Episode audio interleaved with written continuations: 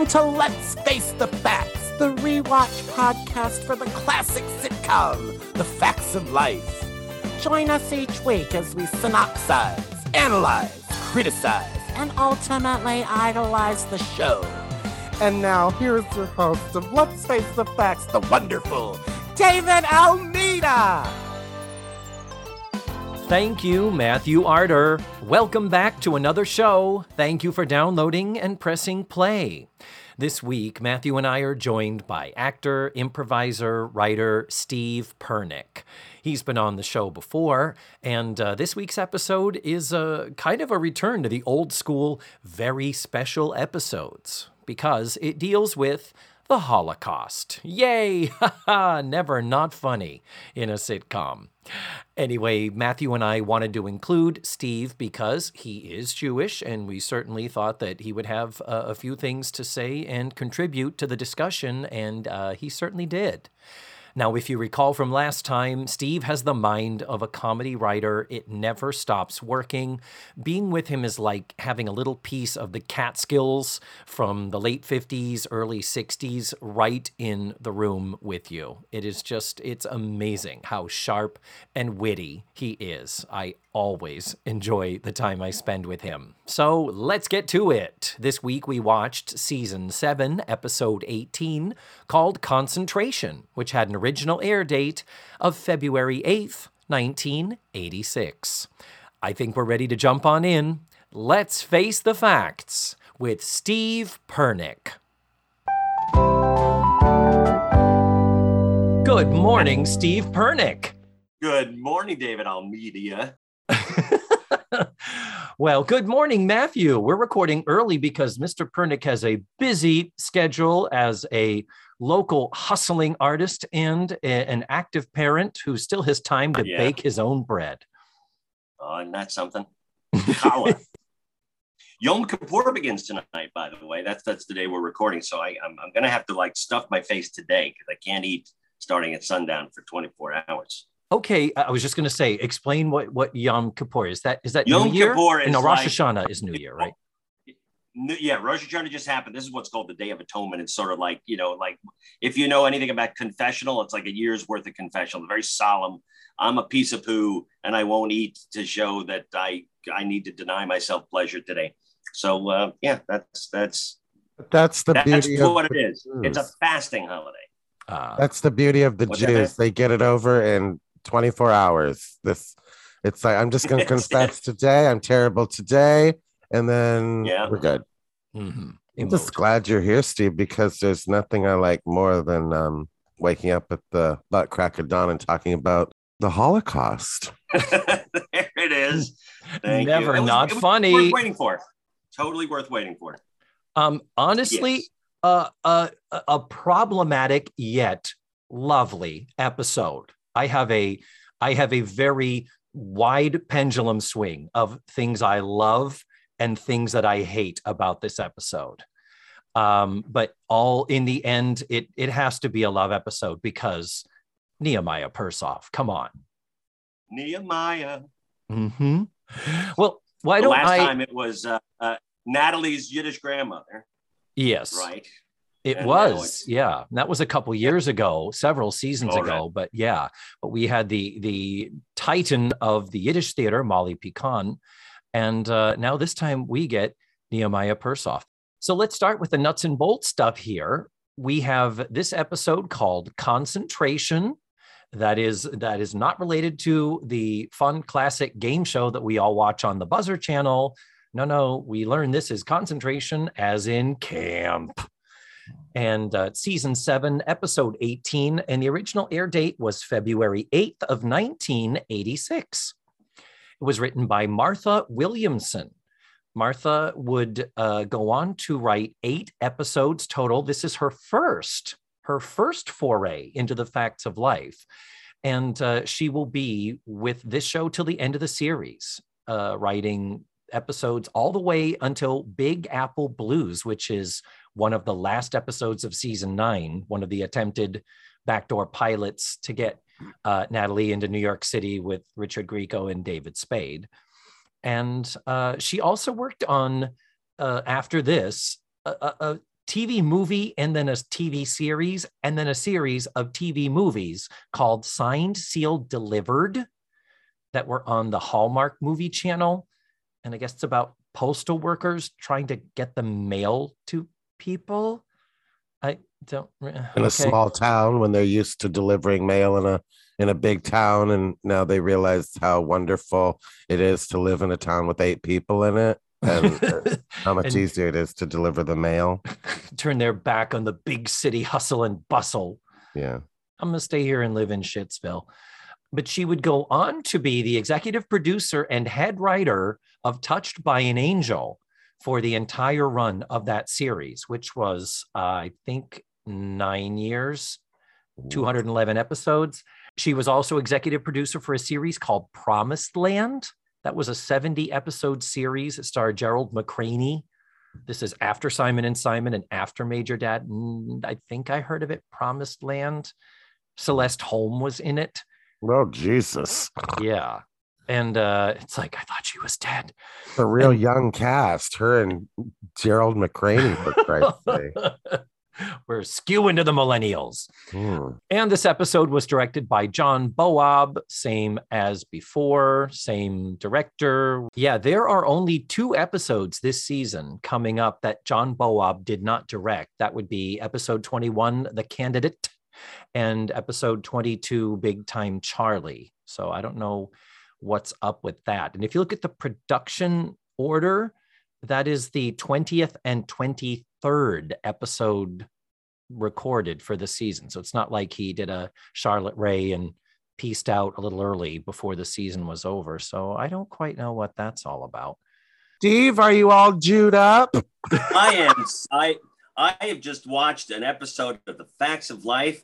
I'll be honest with you. I don't think I've ever seen an episode this deep into the series. I I, I didn't. It's not a series I ever really hung with and know incredibly well. But I I know stuff from the first few seasons. The Molly Ringwald season wasn't that exciting, and um, so everybody's old.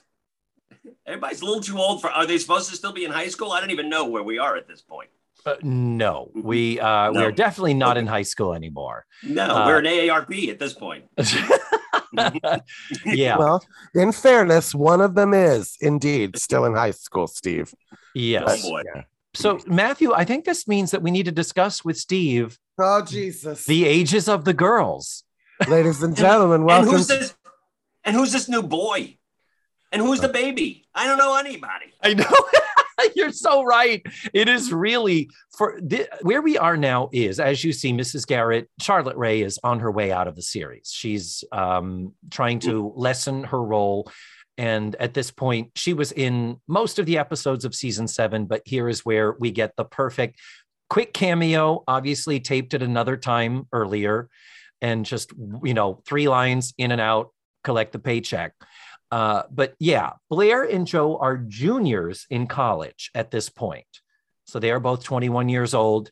Uh, Natalie is a, uh, she would be a freshman in college, but she's not going to school. She's taking some time off. But Natalie is 18, and Tootie is a senior in high school. She is 16. And Andy is the 12 year old boy who lives nearby. He applied for a job kind of as a joke when they need were saying they needed a man to help around to help with lugging and man stuff. And this little boy comes in and he ends up helping out their business. And they're just like, he's so freaking adorable. And he is the son. And you of- know what? He had good comic timing. I'm not gonna lie. I thought the kid was actually pretty damn good. I don't You know know, who he kid. is? He's- he's- no. he is Mackenzie Astin. That's the son of John Astin and Patty Duke. Oh my God. Sean Astin's brother then. Yes, absolutely. Wow. And yet now we know where he gets the comic timing from and why we have been arguing that uh, we don't have George Clooney, sadly, in this episode, but we're Yeah. like, uh, our favorite things in season seven of The Facts of Life are Mackenzie Astin and George Clooney. There you go. Well, yeah, mm. he's he's he's, he's pedigree, and and it kind of showed. He really had good comic timing. It was like nice delivery, boy. Yep. Yeah. Nope. We, we love him. That's he's he consistently delivers absolutely on this. Um, so, Steve, this is the time when we like to put our guest on the spot and ask if you would please provide a one to two sentence synopsis of the entire show, something like, uh, uh, you know, the brief description you might read in a TV guide. And now, with Matthew as my co host, we do have the added layer of if your short description runs too long, you will be judged and critiqued instantaneously. No, think TV guide, Steve. Think TV guide.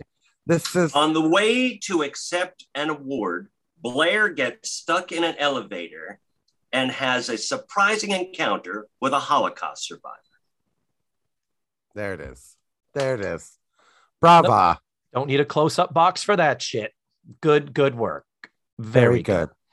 So, are we ready to get into this? And we will talk more about uh, the Holocausty stuff when we get to when we get to that point in the show. But thank you for doing this, Steve, because Matthew and I wanted to be sure we had someone to call us out if we started saying insensitive Gentile things. You need cover. You need some Jewy cover. So uh, that's what I'm here for. Um, Uh, yes. so you don't Matthew- get called out. You don't get all those those those nasty letters from your seven uh, listeners. How dare you?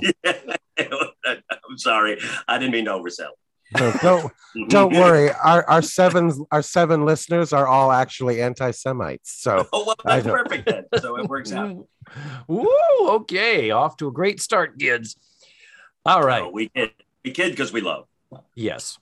Uh, oh, and so to answer your last question, you didn't catch that the baby is Blair's sister You didn't Mhm. catch on? Okay. because on Halloween, Blair's mother showed up uh, with the surprise news that she is pregnant at 52. And uh, she wasn't sure if she was. 42. She was 42. No. Yes, David. If- Oh my 50. God, 52 that's seems right. Like a stretch, David. Fifty-two seems like Well- a real stretch. Yeah. To say the that to uterus. Adrienne Barbeau. Oh my God! Now we have now we've got a new segment called Matthew's Ages of the Girls. Now, oh, oh God! I've become you, David. you have. Don't don't age our dear Fudge. Not Fudge, Marge. Her name is Marj Dusay, the actress that plays Blair's mother. Anyway, yes, at at the ripe young age of 42, Blair's mother turns up pregnant and isn't sure if she wants to have the baby, and Blair convinces her to do it. So that was October. That sounds like an emotionally charged episode. oh, it was very special. Uh-huh. Very special, yeah. And then uh, our very special Christmas episode was the baby being born. Two months Oh, after her mother announced that she was pregnant without a baby bump in sight.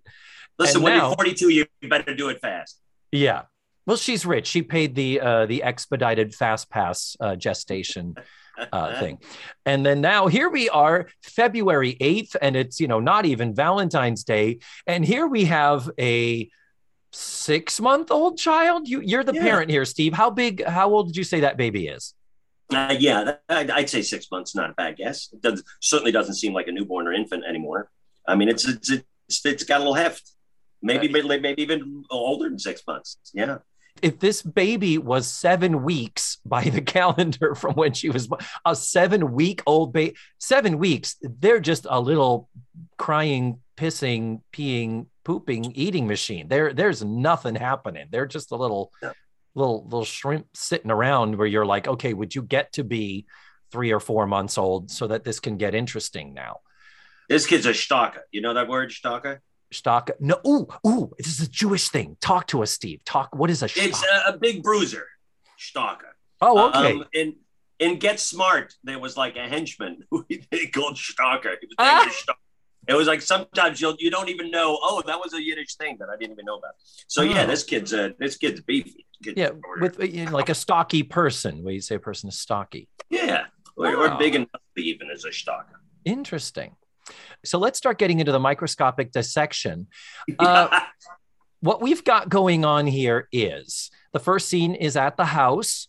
Um, we have Blair and the others. Don't know who's minding the store, the over our head store, which you didn't even get to see, Steve. The color explosion Spencer's gift store that they run these days, adjacent Oh to the God. house. Mhm. Uh, but Blair is trying to remember a speech she's about to give. And uh, she's also simultaneously taking care of her seven week old sister. they don't say how old she is, so we'll just assume the baby is the age that the baby is. Because I Mom did like her to. delivery job and got out of Dodge. Mom's nowhere to be found now. Yeah, she went off to where did she go to? Um, Bolivia. Bolivia. That's right. Mother was, you know, this baby has been dominating my life for six fucking months. Mama needs a break. So, true witch, uh, true rich white lady style. She's like, I'm off. It's a wonder she didn't ship the baby off to military school, really and truly. Uh, so She'd be in the infantry. there it is, Sheboygan. The work So- here's done. I am not going to start off political, but this first scene is I, I I was throwing things at the TV, David. Don't even get me started. That Blair is like, oh, she deserved a day, a few days off. Moms don't get days off, Blair. Nope. And that is why maybe she didn't want to have this kid. You made her have. You made your mother have a fucking baby. And now you said, I'll be there for you, mom. And you're about to haul this kid off on Mrs. Garrett. Yeah. Screw you, Blair. Oh, That is all I'm saying. wow. Screw you. I never Wow. thought I'd say those words, but I was very offended by Blair. Uh, oh, oh. how many how many seasons are we in now? We're in season seven. It will season end seven after and nine. Was, and after season seven, Matthew was still surprised that Blair is selfish. I don't know. I don't know. I don't know. You should have caught on to that, like at the seventh line of the first of the pilot.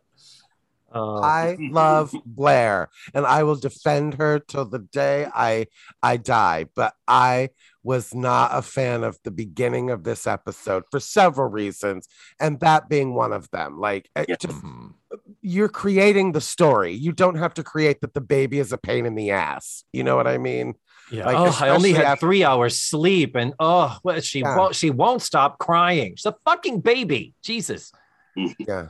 And this is why a 42 year old woman didn't want one. This is why, Blair. And you're 21 and you're fucking worn out. Imagine how your 42 year old mom feels. She had to go to Bolivia to get away from this bastard. This opening scene of this episode had such a ripple effect on the way women approached motherhood for the centuries. Um,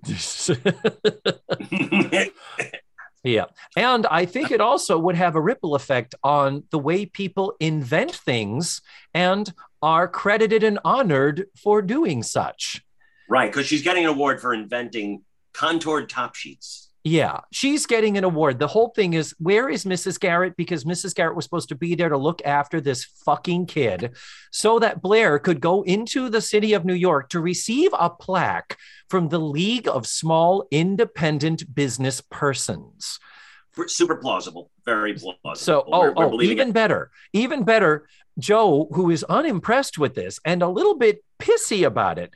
Joe's um, whole thing about it is she comes up with this stupid idea. She writes a ridiculous paper, and this league comes out of nowhere to give her a plaque.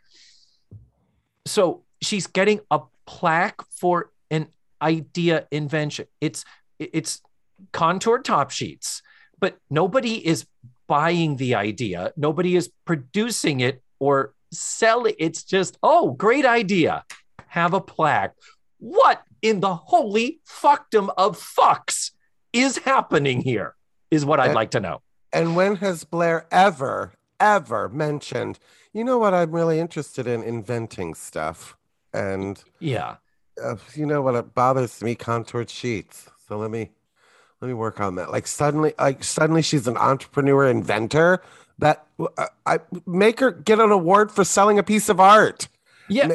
Ma- something that has something to do with her character You read my brain. You read my brain. Because later she does say to the elevator man, to Sam, she's like, Yep, well, getting this award's kind of a thing. It's me showing that I've accomplished something on my own. It proves I'm becoming independent. And now I'm going to start working my way up the ladder to corporate success. And it's like, wait, di- didn't we? uh, We've, Steve, I'm sorry, Steve, to catch you up here. Uh, Good. We're talking stuff that you aren't familiar with. But we we've had this thing of Blair being sort of fast tracked by her corporate dad and by her rich mom. That well, she's clearly going to be an executive. She's going to be involved in the business world and work on Wall Street or Madison Avenue or something. And Blair really has more creative and artistic aspirations.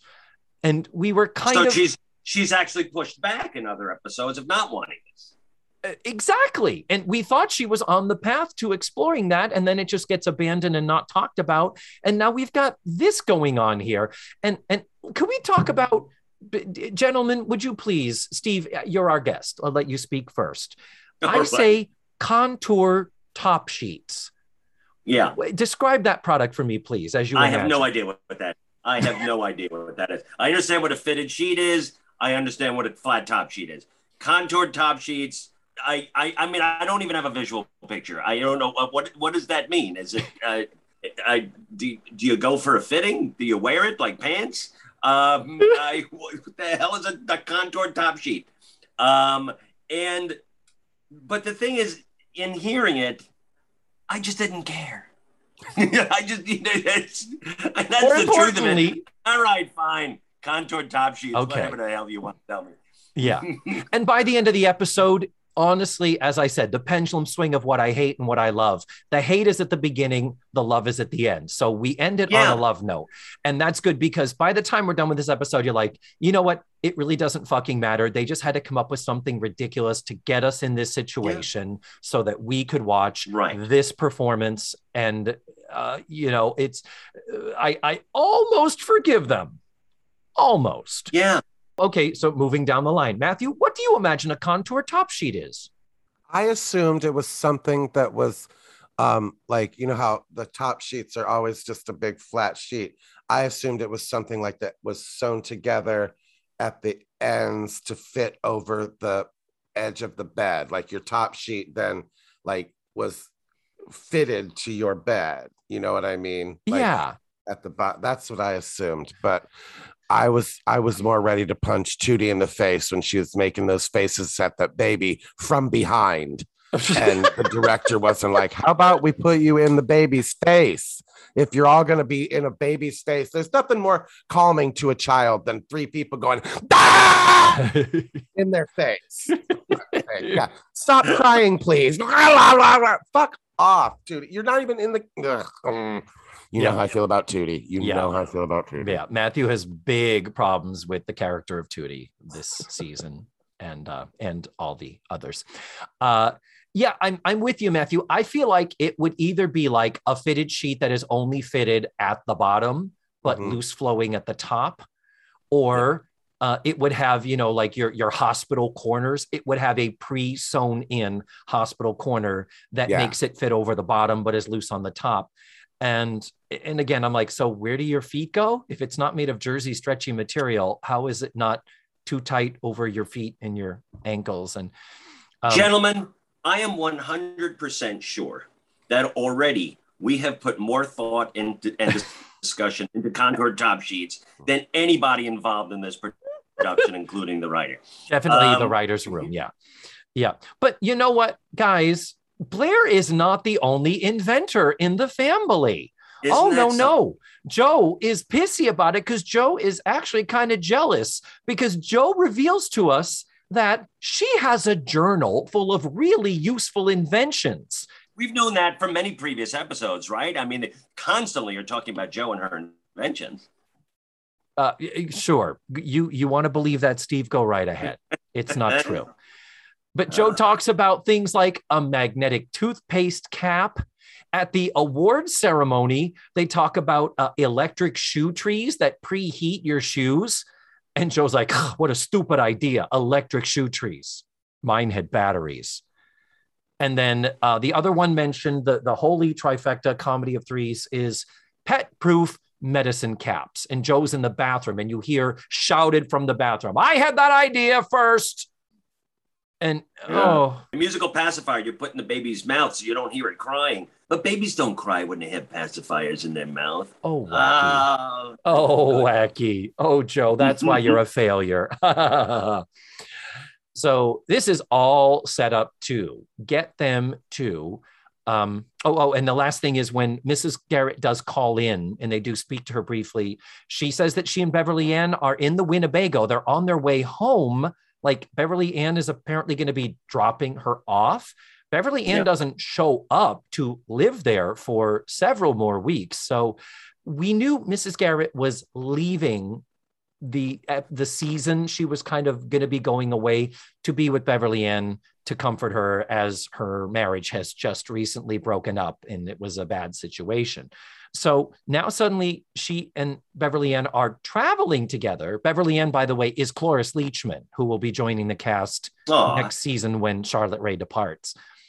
We don't know that yeah, yet. we didn't though. see her in this episode. Yeah, we We don't didn't know see that her in yet. this episode. No. No. We, uh, we And- got no Beverly Ann. Just mention of a Beverly Ann, but no seeing it. Mention True. of a Winnebago, but no seeing it. How quickly can we do this? Stand here by a payphone. We'll shoot the shot. God, you're out in five minutes. Yep, you're in And, Jersey. and let's and let's nail the payphone to a tree. Let's not even give her a fucking phone booth for Christ's sake. We've already relegated her to fucking Suzanne Somers three's company drama level of, of performance Yeah. by having a phone call for that last 30 seconds. It took her an hour to maybe film, for Christ's sake. But She's supposed to be lost in New Jersey, and as someone who grew up in New Jersey, it's just filled with uh, trees and payphones attached to them. But Mm. with Mrs. Garrett unable to uh, be there to babysit, um, Blair is like, well, you know, the baby typically doesn't cry when Blair holds her. That we've already established this sisterly connection. So she's like, she's just going to scream if I leave her here with you guys. So get the pram and we're going to head on out and all going together. I'm bringing this baby with me to this awards banquet to receive this plaque because God knows, you know, lack of childcare is not a reason to miss this. This is too goddamn important. And, and can I say at this moment, too, there's a setup, but your speech is coming right at the time of the baby's feeding. Well, I hope that's not a problem. dot dot And dot. is it ever paid off? Is it ever paid off? No. I mean, it, it never even comes up. Like, what? Did, why? Why did they tee that up? It was just so weird that we we hear this and then nothing. Yeah, and there similarly, Andy does bring up the fact they do hear the baby crying in the elevator, and they're like, Uh. "Oh, it's time for feeding," and they're like, "Uh oh, Okay. where's the bottle?" And Andy goes, "I've got the bottle out here," but still, not Mhm. worth the setup, not worth the joke. no It's payoff. But my question, no my question for you, Steve, as the only person with a child in here, um, Mhm. when they say like is that a thing for babies i don't know anything about children i hated myself until i was about 22 and then i'm still kind of iffy but when like when they're like oh she has to eat at seven o'clock is that like 702 won't work like for a kid you know what i mean like when your baby Uh, is you know, I can only speak to my one kid. That wasn't our experience. My experience was he was hungry when he was hungry, and and, and you know, and they tell you, and especially in infancy, they cry. They let you know what is it? Are you wet? Are you hungry? We'll figure out what, what the crying's about, and you and you take care of it at that moment. Okay. Because I've just never understood. I didn't know if that was actually a thing where it's like exactly at Yeah. 7 p.m. She goes off like an alarm clock. Like, oh, 702. She can't eat at 702 for Christ's sake. This is the dire No. straits we're in right now. Yeah, this Kids, doesn't. kids don't don't live by the clock. They live by what their body tells them when it tells them. Yeah, and you this know. doesn't sound like 1980s parenting. I could see a parent nowadays, a contemporary parent being, no, my little precious little Amber Regina, she has to eat at seven and it has to be on the dot because at 7.04 is when we have our appointment with our uh, postnatal astrologer and then a baby yoga class happens at 11.15 so you know the 1980s we were still in the parenting was one step away from child abandonment really in Yeah. days even for rich people. Let's get real. Um, so we then move on to the hotel, uh, the lobby of the hotel where this award is being presented. Uh, Yeah. Very beautiful. It's uh, lovely. It's called the Palace Hotel, which is weird because there really is a Palace Hotel in New York City on Madison Avenue. And it was a series of old little houses from the 1880s that they connected and built a skyscraper adjacent to and connected it. And that opened in 1980. It was a fairly recent uh, thing in New York City in this 1986 setting. Uh, but they still call it the Palace Hotel. And uh, it's supposed to be big and ornate with columns, and you see the gilding and two old school style fancy elevators. And Andy's reading the pamphlet saying, Wow, this is one of the greatest European style hotels, one of the oldest in New York, is exemplifying the 19th century architecture, and it's being demolished. yes, uh, it was. Oh, progress. And Yeah. it's not untrue, not untrue. Not as bad as LA. In LA, it's like, is that building older than 10 years? Raze it, tear it down. Yeah. But um uh, and it's guy- such an old building that the elevators still have an elevator operator who's got a Yes. little fold up chair. Yeah. which Yeah, is actually remember kind of precious, Yeah. really. So an old woman comes by to uh, admire the baby, and Blair's like, "Touch her and die." And you get the old woman, the, the, the hilarity, the old woman reacting to being told to go fuck herself. And, And- maybe not the best threat to give a woman when you're about to get stuck in an elevator with a with a Holocaust survivor. like maybe, maybe, you know, maybe it could have been like, please ixnay on the Uchingte or something, Yeah. you know, but it Yeah. didn't have to be touch her and die. Oh Yeah. Jesus. But but it was certainly a way to exemplify how Blair is at the end of her rope. She is like, oh, looking after a baby, and oh, a speech that I clearly can't read off of a piece of paper or a card. I have to have it memorized. Oh, oh sitcoms. She became Paul Lynde when you did her. Like, oh, I have to have it memorized. Oh, A little bit. oh, A little bit, a little bit. Yep, I'm not apologizing. Uh, so one funny thing about this actress who plays the the elderly woman is how she is credited. Her name is Georgia Schmidt. She has 48 credits in a 24 year career, character actress. Looks like she started late, like in her late 50s. Um, After this, she would do three episodes of Highway to Heaven, and then apparently she would retire until her passing in uh, 1997 at the age of 92. Ah, The only reason I bring her up is if you look at her IMDb, literally the character she plays uh, elderly woman, granny, little old lady, old lady, old woman, grandma. It's like, okay, we we see the the she knew her lane, she knew her groove and stuck to Mhm. it, and good on her. yeah, in business and in life, she was on the highway to heaven, I think, at that point. and we're not talking the Michael Landon show. So then the elevator doors open up and we get to meet Sam, the older gentleman who is the elevator operator. And you love him the minute he is on screen. The doors open and you're going, ah! And I was like, oh, I love him already. Uh, Sam Wonderful. Sam is played by the amazing character actor Nehemiah Persoff. This man, I don't think we've ever had uh, an, a guest actor on The Facts of Life where their credits exceed 200. He has 206 credits in a 55 year career. And I will not be talking about him in the past tense because he is still alive. He's 102 years old. Damn. I don't think he's still working, Damn. but damn, still He plays us. a Holocaust survivor, and he's actually a facts of life survivor. So that's uh, that's. Uh, he survived. amazing.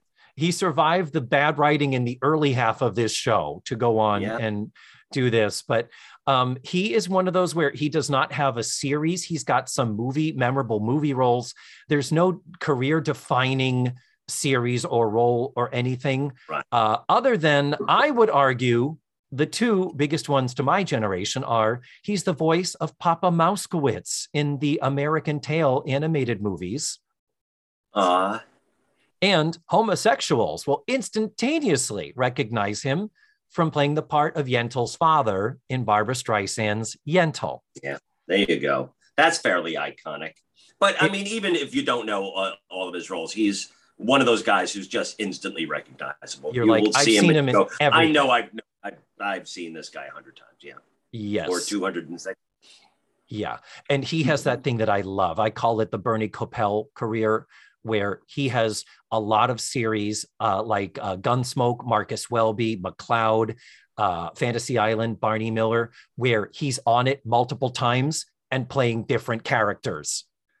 Right. I love Yeah. that. That's like Bernie Kopell on Bewitched, where the true Yeah. master character actor is the one who makes multiple appearances on a show in different parts, and I I love that. That's a that is a career. If I had lived a different life where I aspired to be uh, a Hollywood film TV actor, that is the career I would I would dream of and wish for. This year, slowly on Peacock, I've been going through Columbo episodes. My plan Oh. is to watch all the, and I'm only on season three. But in season one, season two, and now season three, Robert Culp has been the murderer and three different murderers. So, um, so it's that kind of thing. Like it's so weird how they just keep appearing. You know, hey, we like that guy. Let's bring him back and have him kill somebody. Yeah, Um, hilarious. sure.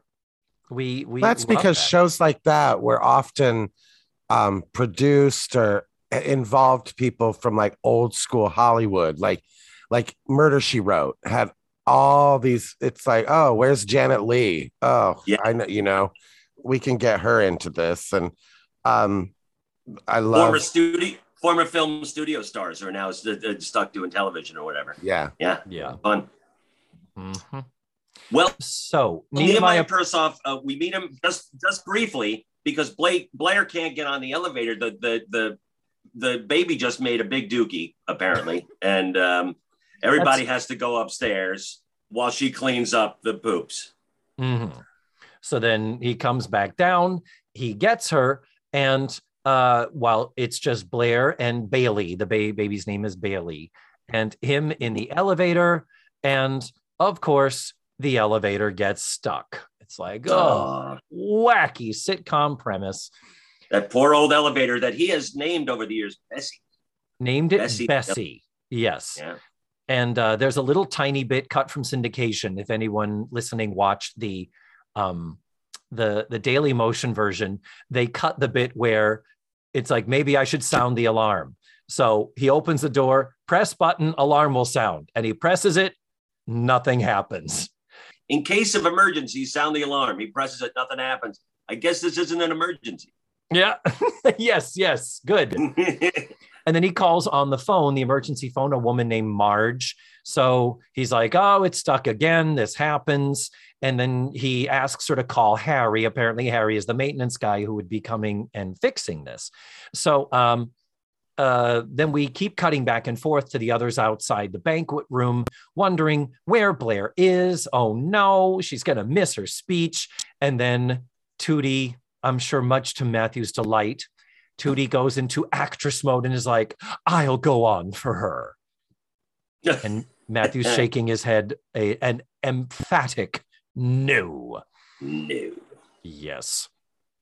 So as we are in the elevator, uh, the the long and short of the rest of the episode is because it's a little warm in the elevator. Blair loosens the the bow on her blouse and her collar. He rolls up his sleeves, and that's where you see the number tattooed on his arm. And, And let me tell you, this is the moment that the episode becomes watchable, becomes Agreed. actually fairly good television. Um, uh, she acts it beautifully. Uh, it's pres it's presented and directed beautifully. Um, it it turns on a dime at that point. That oh, this is suddenly about something real. Um, Mhm. And have you ever, guys, have you ever met somebody with an arm tattoo? A Holocaust survivor? Have, I have any not. seen that live? Well, I have many over the years. Um, growing up in the New York metro area, and then also I worked in the Catskills in my uh, very late teens and early 20s. Um, uh, during the sort of the, the death throes of the Jewish Catskills, I worked at a little place called the Vegetarian Hotel, which is where I first saw them on a fairly regular basis. I'd at least six or seven. And uh, I also worked at Grossinger's uh, Resort, which is a better known resort in its uh, its final years. And um, yeah, it was It was not uncommon. And boy, you do instantly feel extraordinary reverence when when you see someone and you under you you there's an immediate understanding that this person has been has been through something, you know, Mm. and and to see them at a resort and enjoying themselves and still smiling is kind of wonderful and extraordinary. There's a wonderful documentary out too about um, an old uh, uh, sort of Catskills Jewish bungalow colony that all of these uh, that it was populated by Holocaust survivors. They all kind of kind of found each other and then would summer up there together and just have this community of understanding where they all kind of got each other and uh, on a level in a way that nobody else could. Um, so anyway, this moment in the elevator, I think was like all of a sudden it's okay. And I'm leaning in and this is television now. This is really Mhm. good. Yeah. Yeah. I literally have zero notes that I wrote down about the rest of the episode because yeah. Wow. it was so sobering and it's overwhelming. And I may become emotional through the rest of this because it's just so overwhelming. And he is so good Mhm. at, at, at, at what he's doing. And he's so perfect i- in his deliveries and his storytelling and his his perseverance speaks so he uh like you said steve you can tell this this man has been through it and Yeah. i mean it, it's He unbelievable he rings it true. He Yep. absolutely rings it true. You you you believe him. You like can i really see- thought i was really watching this thinking if and i don't think that emmy award existed back then but um the the guest the, star one. the guest star Oh, it did. It did. And I looked it up and I was like, who in the fuck would have gotten nominated over this performance? And uh, it's funny you bring it up. Here it is. who is. was who was it Um, well, the deal is, It was- it was just, I don't know if it's changed right now in, in this uh, Emmy uh, iteration. There's just guest performer in a comedy and guest performer in a drama, and it's mixed as far as male and female. Uh, So there are five nominations. So this would be in a comedy series. Um, so the one who won it was Roscoe Lee Browne for an episode of The Cosby Show, episode called The Card Game. I met So- Roscoe Lee Browne a couple of times when I was living in LA. He was a barfly. Um, Mhm. uh, and uh, that's where there were a, a couple of bars uh, over in Burbank near Garry Marshall's Falcon Theater that we used to go to after shows. But Roscoe Lee Browne was always there and he was always tanked. Wow. He was, the guy was that he liked his booze. Wow. There you go. I apologize to anyone from the Roscoe Lee Browne family, but that man drunk. Oh, okay. we, we've had stories of other celebrities too. Mhm. But as we continue down the list, it's Earle Hyman, Danny Kaye, Clarice Taylor, and Stevie Wonder, all from The Cosby Show. Five nominees, all of them are guest spots on The Cosby Show. wasn't the cosby show danny kaye's final appearance he played the he played the dentist correct, yeah. And uh, I believe it was. Well, he did not win that year. It was Roscoe Lee Browne, and Ah. and and I believe of all of these uh, of those five nominees, I think Danny Kaye is the only white person. All the rest of them are African American. Anyway, all of these, I'm sure all of these performances were lovely, but there is no question the performance that uh, Mr. Persoff gives here is every bit as good and every bit as nominatable as any award-winning performance we have seen on television. Just saying that. So uh, I agree with you, Matthew. To suddenly have like Blair as there as us as the oh, this is a thing I've heard about. This is a thing I've seen on television referred to. And let's get real. This show even kind of skirts the issue as far as oh, that symbolize Blair says, I've heard about, you know, concentration camps, but I've never met anyone. And she says, You survived. And he says, I was lucky. And there's not talk of what he survived or what was going on there. That was probably a little bit too much, even for the the prime time hour. Uh, but and it, but it almost didn't need to be I mean it's it's unspeakable almost you know what Mhm. uh, what You what- do learn that he lost his entire family. yes. You do learn that, so that that that's profound. But other than that, no, they don't get into the nasty nuts and bolts of what life in a concentration camp would be. No. No, And I I did write it down as though I might speak it, but you know what? I'm not going to tell his story here because I want if you're listening to this and you have not watched the episode, you need to watch it. And No. I'm I'm getting emotional now. Wow. what's what's so interesting about this is it's a sitcom. It's supposed to be a comedy show, Yeah. and they are shit with the comedy on this. They're Yeah. awful. Comedy sucks. There's almost not a joke that lands. And then it turns and they do a, a, a, a real and serious dramatic turn that 100% works. So yeah. it- it's just it just felt so backwards. It felt like this this is on its head. Mhm. That's the Yeah. Norman Lear influence, where we couldn't do that in sitcoms before Norman Lear, and he's you know Yeah. one of the developers of this show. But the he then goes on to tell a story not about the concentration camp, but a story that involves his relationship with his brother, and basically kind of gives Blair a little bit of a reminder of whatever this plaque means, whatever your aspirations are. Don't forget this baby, that this is your sister Yeah.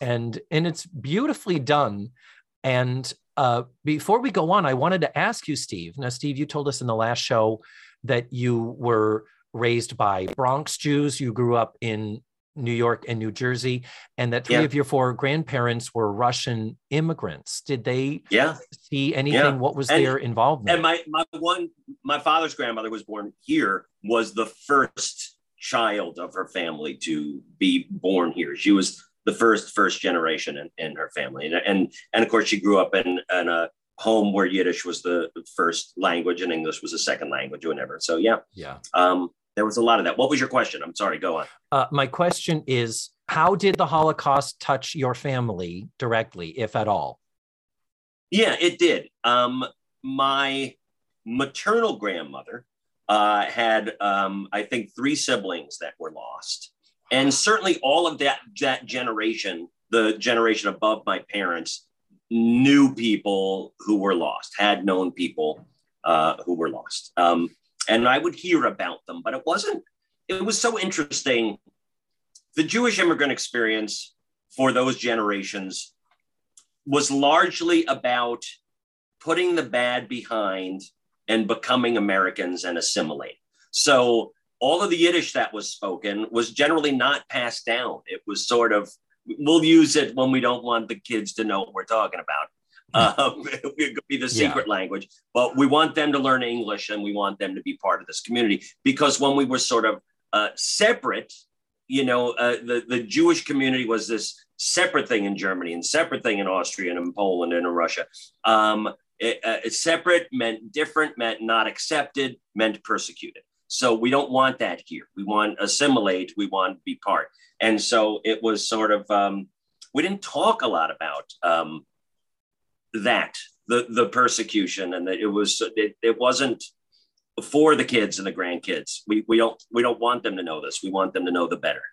Hmm. So, so I was, I was very aware. We certainly got schooling and in Hebrew school and different things, and my parents would certainly were certainly talked about it. I was, I got a little fascinated in my uh, teens, and it, it felt like all of the novels I were reading were like Nazi-related novels, like uh, The Boys from Brazil and The Odessa File and The Marathon Man, and all of these things that was sort of, uh, you know, uh, it was present day but Nazi, um, and um, but. Uh, so I, I'm certainly wickedly aware, but Mhm.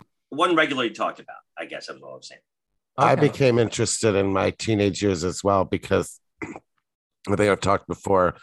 Um, while it may have been very inappropriate, um, the, the- my fifth grade year, there was a touring Anne Frank exhibit that came through Fort Wayne, and my my my World War II veteran GI Bill fifth grade teacher thought it would be a good idea to take a group of fifth graders Oh, to a very graphic Holocaust exhibit.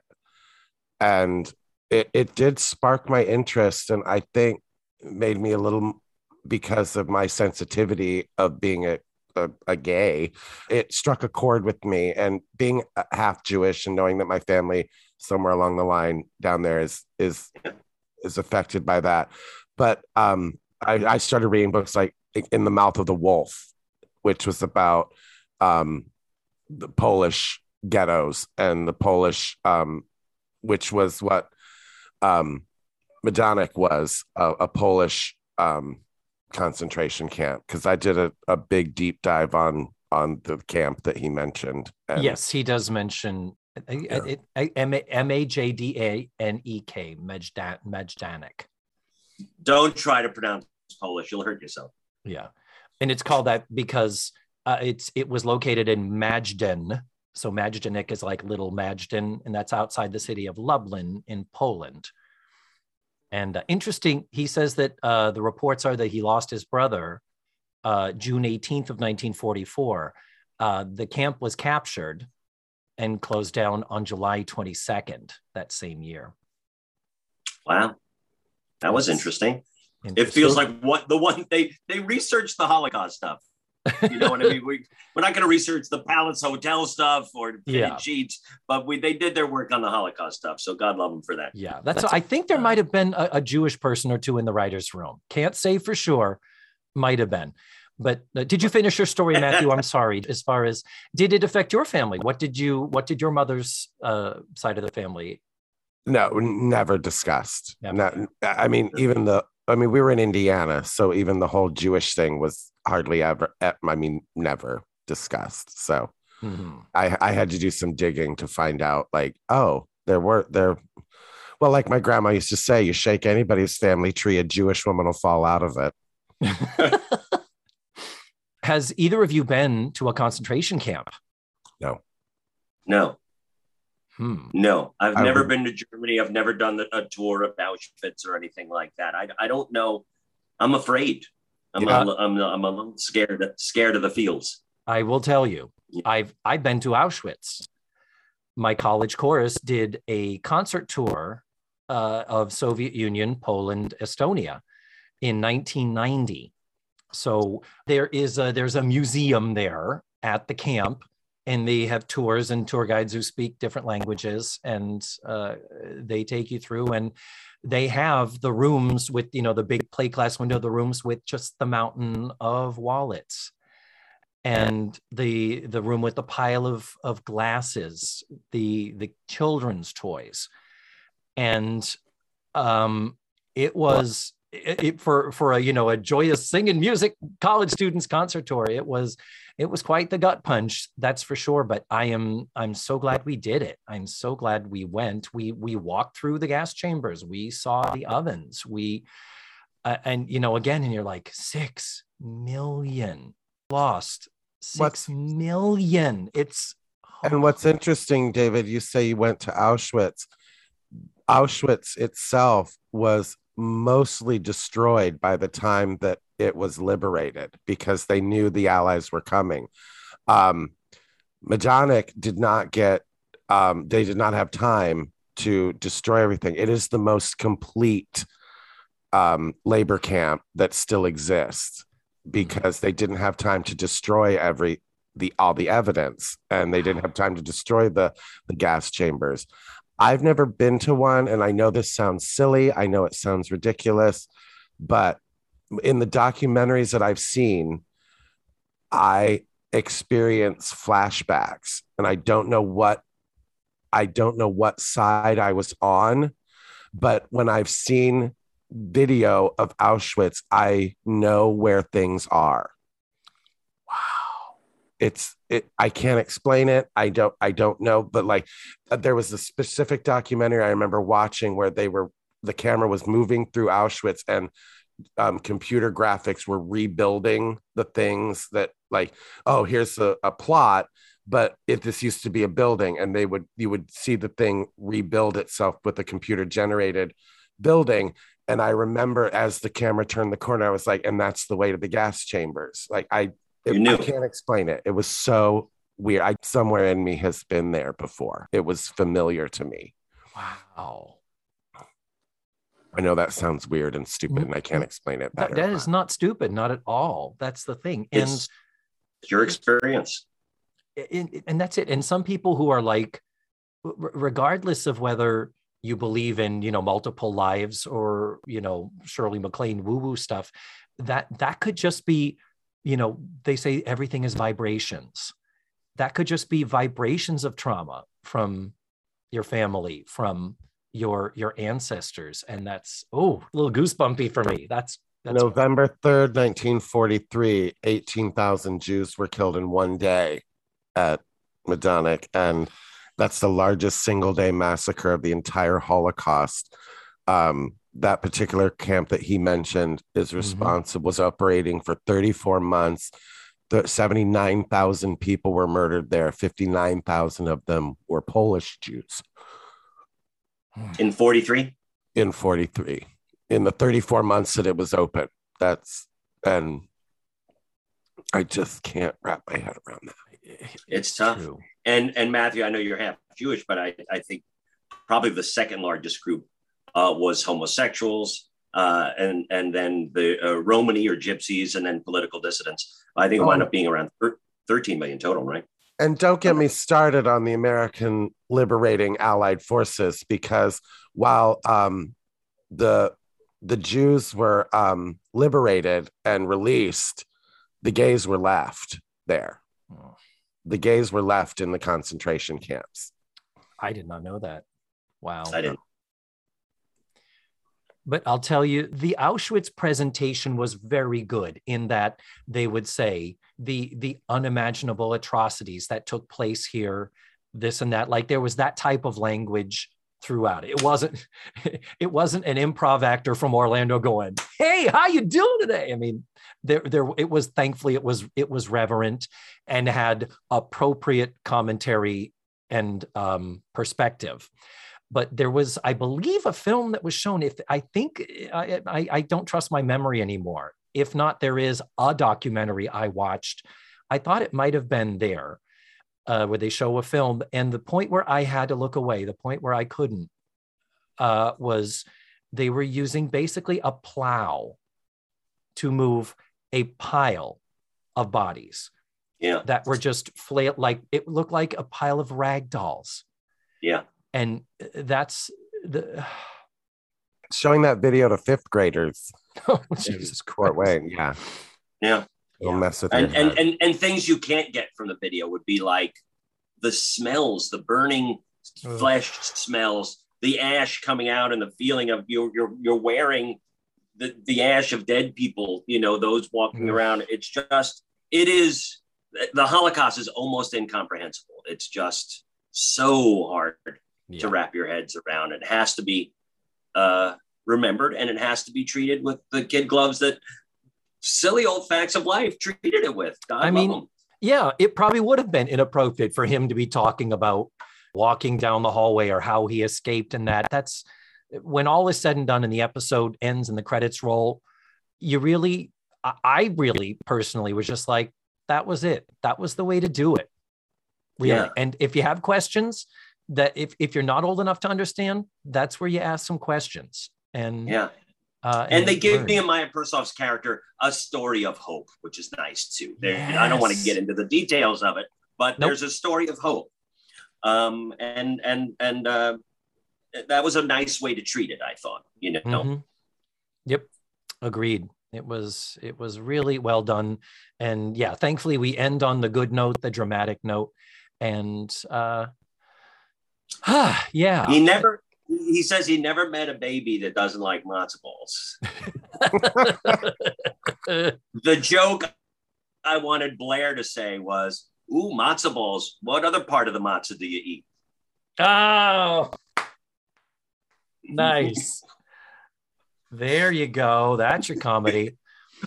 And and the other thing is to keep the baby from crying because the baby is probably hungry, whatever at one point he does sing it's up to you new york new york and ends it with this Tevye like da da da da da da da this this this fun little uh, dance at the end that just is so charming and so sweet and uh, god bless him and uh, good good for them good on them in the midst of a rocky season and even a rocky episode that they um, Uh-huh. they got it. And You're alive, Nehemiah. If you're listening to this podcast, we love you. You did an amazing job. you know he is listening. Someone should put it in front of him. Yeah. Yeah, exactly. Get- Get this to Nehemiah, whoever is out there. Yeah, someone out there must know Nehemiah. Come on. Come on, get it to him. Let him listen to it. okay, so uh, after after all this hilarity talking about concentration camps and all that other fun stuff, uh, let's let's end on a lighter note. Stephen, we were well, you were working at the Catskills at the time, weren't you? Because we always like to talk about the fact that we were watching Facts of Life when this was going on. What was what was Steve Pernick's TV show of the day in 1986? What was Steve Pernick like rushing home? What was appointment television for Steve Pernick? Boy, I don't remember the exact years. uh, 86. I was really into Saint Elsewhere. That was a show that I just loved in the 80s. It was one of my all-time favorites. As a matter of fact, when you were saying like who was the guest star, I remember like James Coco winning for his his uh when, when he was on Saint Elsewhere, um, and Doris Roberts.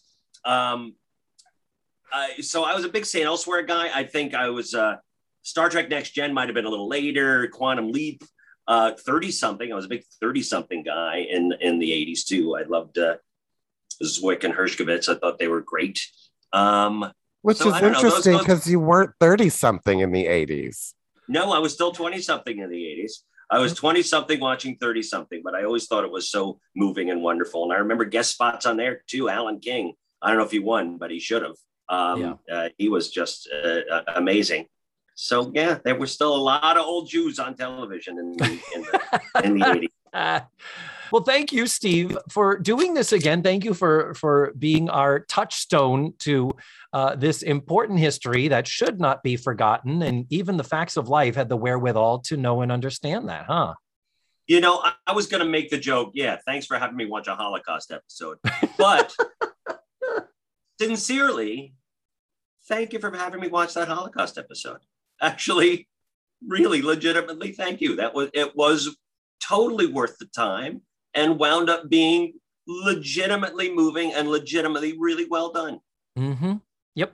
You just got to get through the setup, the uh, the openers, and and the and the bad facts of lifey stuff. Yeah, the clunky, sweaty setup to uh, it does pay off. It is it is a worthy uh, a worthy journey to make. And again, if any uh, anyone listening, if you haven't watched it, this is one we really really uh, would love for you to see. It's really really worth it. You know what's also interesting? It was really Jewy, but wasn't about Natalie. So Oh. that was that's that You're right. It wasn't. isn't that amazing? As Jewy as this episode was, it wasn't Natalie Jewy. Yeah.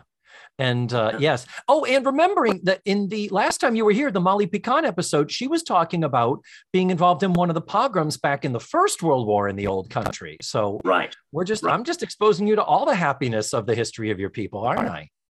Yay. What's next? Well, on that note, uh, I, I will There's say, one coming up where where Tootie joins a uh, a white nationalist group. So I Oh, mean, maybe you'd like to join us for that one. I'll be there. wow. I'll be I'll be there with my yarmulke. Yeah. well, on that note, we will say, of course, first, you're welcome. And then, thank Yes. you so much, Steve, for being a part of this. And I do hope we get you back for maybe just a run of the mill uh, non Jewish episode. That could totally happen. Why not?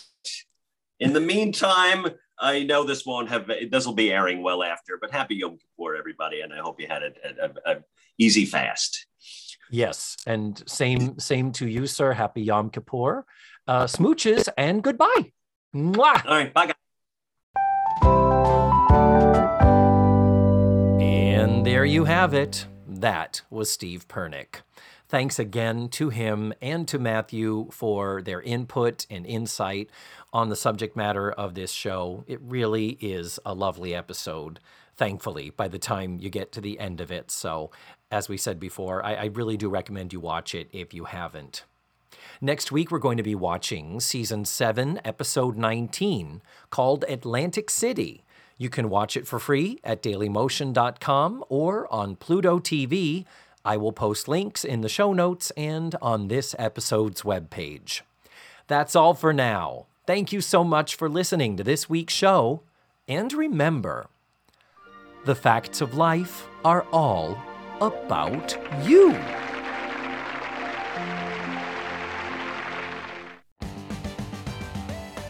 Let's Face the Facts was created, produced, written, hosted, and edited by the wonderful David Almeida. Our theme song was beautifully arranged and recorded by Ned Wilkinson. Please visit FaceTheFactsPod.com for supplemental photos and videos, links to social media, and ways that you can support the show. And don't forget to subscribe, rate, and review.